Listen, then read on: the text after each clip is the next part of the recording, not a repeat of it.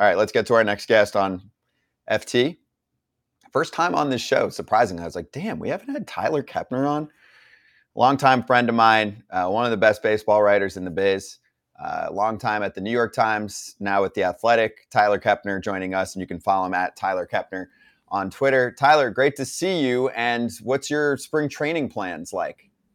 Uh, hey, guys. Yeah, good to be here. Um, I've worked with you before, Scott, on the radio side and the TV, and AJ uh, and Eric. I've interviewed Eric. I grew up right near you, and uh, you're in from Lansdale, right? Yep, yep. You went to GA, didn't you? Yes, yes, sir. Yep. I uh, yeah, I was in Gwynedd Valley and uh, well, Flourtown for a while in Gwynedd Valley. So uh, yeah, it's all that same kind of Montco region. I, I worked down in Flourtown during high school. We used to have really a, whereabouts the far the farmers market. Okay. Oh, nice. Right over by the old CVS. Yeah. Very cool. Yep. Yeah. Uh, so wait, yeah, no. Amish, just, wait, are you Amish Amish too? No, no, no. Uh, I uh, I'll be going down in, in a week or so. Um, yeah, uh, yeah, a week or so. Going to Arizona first for a while, then uh, then Florida. So it's first time for me with the Athletics, so that'll be cool. Kind of working with uh, that whole team of guys over there and guys and girls. It's uh, it's exciting. Just got phone with Jayson Stark. You know, to be teammates with him and Kenny Rosenthal. It's uh, it's it's it's really cool. So yeah, it's awesome, dude. Con- congratulations on the move out there. Um, well, just to spill our last combo into this one, what have been your thoughts on what's going on with John Fisher? I mentioned him specifically because obviously, you know, there's problems with Oakland, and and we mentioned how we want a team in Vegas at some point, but this is the wrong person to be kind of one of the faces of the sport lately for trying to expand the game into a new market. Yeah, it's it's really it's been such a tedious uh, ordeal out there in Oakland, right? Like you know all these stadium plans and sites that they build up and they promote and they hype and nothing ever happens. Um, and I, I just won't believe anything about the A's until there's actually shovels in the ground and money committed and all that stuff um, you know sealed up because it just never seems to happen. Um, and that speaks to the leadership that, that, that cannot get it done. Um, couldn't get it done in oakland couldn't get it done in all the surrounding areas in northern california. Now they can't seem to get it done in uh, in vegas. And you guys were right. I mean we just had the entire entertainment world in vegas um, and it would have been a great opportunity for the a's to kind of you know start making some inroads there and and and, and all that stuff. Uh, and you didn't hear anything about them.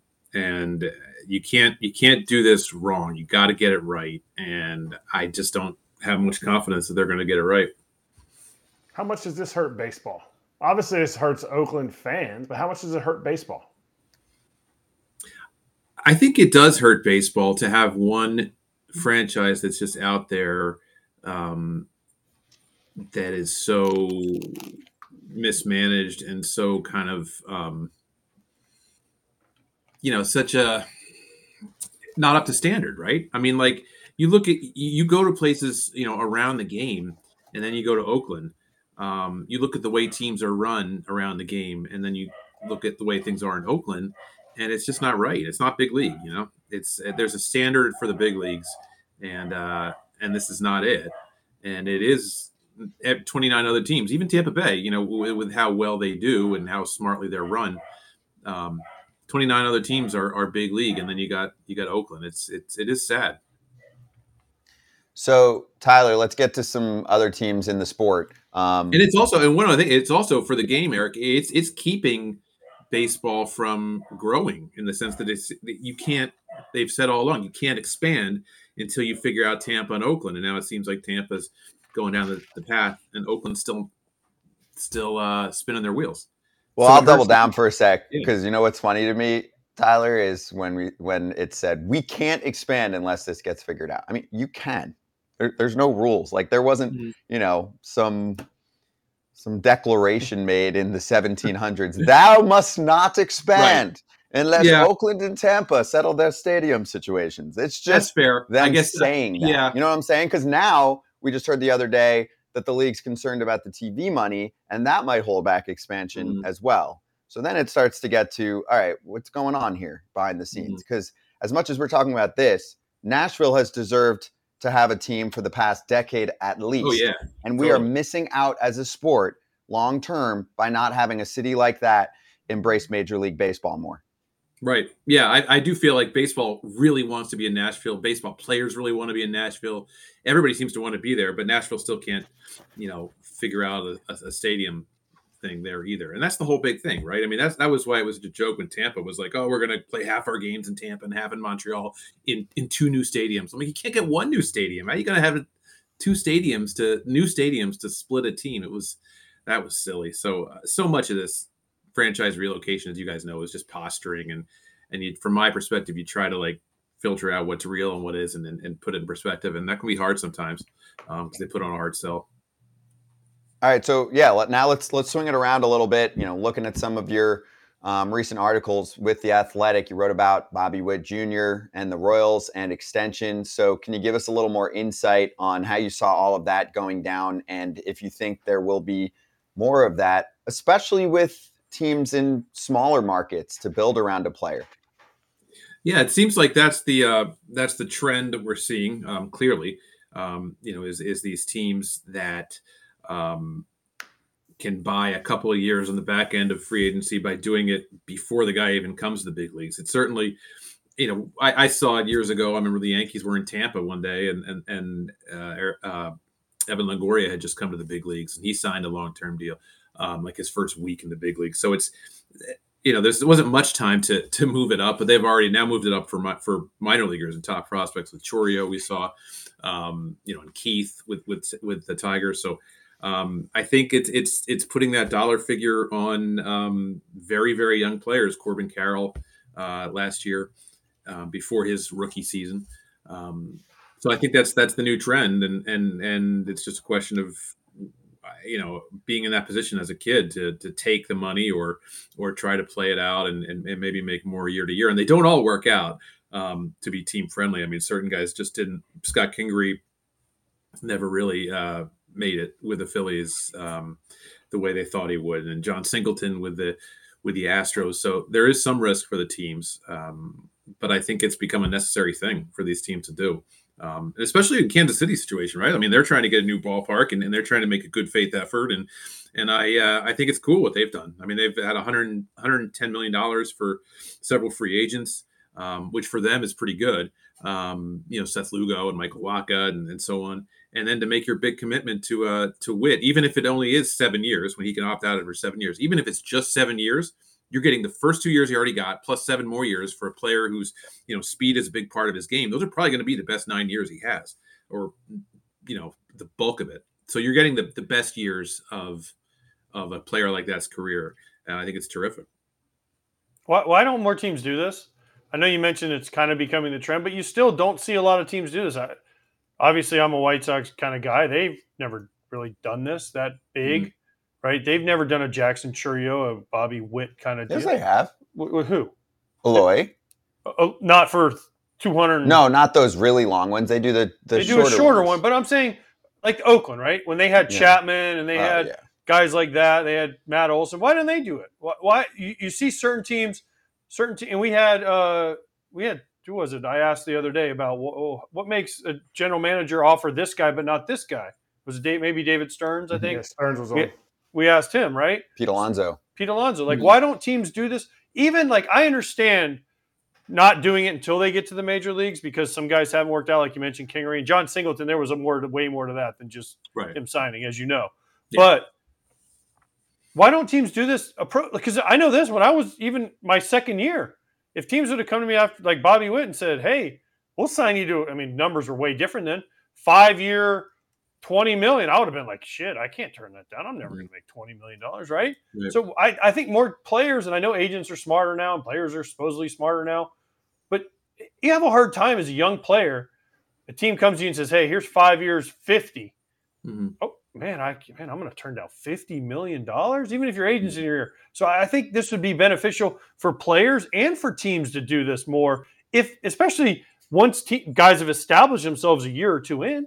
Yeah, I've, I've always felt that. Like if I was in your guys' position as a player, knowing all the things that can go wrong, that you really shouldn't turn down your first fortune, right? Like once you're set and you got a, a, big figure, a big foundation for yourself and your family, then the next one, if you're still really great, then you can go get top dollar and, and, and break the bank. But don't turn down your first fortune. And teams are in that position to offer these guys their first fortune and see if they turn it down.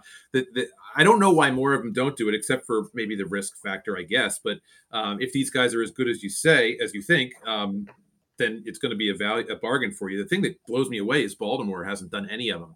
You know, and and, and I sat with John Angelos in the dugout last year in, in, in Baltimore, and obviously he's put the team for sale now. Um, that sales in progress, but um, just to hear him talk about how like if we start giving 200 million to this guy and 100 million dollars this guy like everybody wants we're going to be underwater so fast. And it's just like it was hard to hard to understand because like you know you want to keep this thing going. Obviously you can't sign everybody but if you're the baltimore orioles you got the best core of young players right now like man just pick pick a couple of them make them say no. I mean maybe it's going on behind the scenes and nobody knows about it but i really don't think so. I mean adley rutschman should be signed there for a long time right now. Mm-hmm um, you know, let alone Henderson and, and, and some of the other guys. Um, there's no, it, it's it boggles my mind the Orioles have nobody signed up long term. Hey, big picture off season, Tyler. What did you like, not like? I know it's still ongoing technically.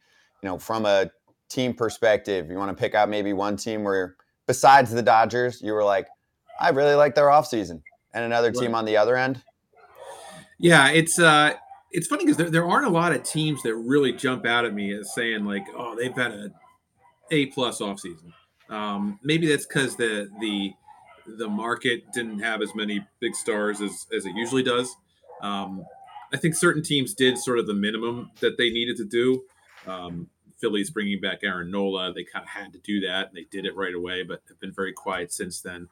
Um, you know that that stands out. I mean, I, I, still don't know what the you know where the Cubs are going to pivot. I mean, their biggest hitter is still out there, uh, you know, in, in Bellinger, and they lost Stroman.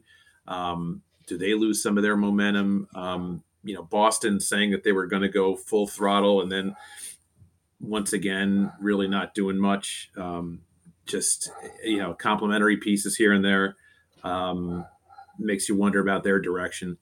So. Uh, you know, it, it's it, the Giants. I think have, have, certainly been been trying again. Um, you know, they Robbie Ray. I know he's hurt right now, but you know that that that's a high upside guy, and and, and some of the hitters they've gotten with Soler, and uh, and you know, and, and Lee. I think his name is. So I, I they um, I guess I like what the Giants have done, and, and I really, you know, what else I really like is what the Diamondbacks have done, um, because they they're they're a team that to their credit, you know, in the World Series, they were one starter short. They were, you know, and, and really they could have been two, but Brandon Pfaadt really stepped up.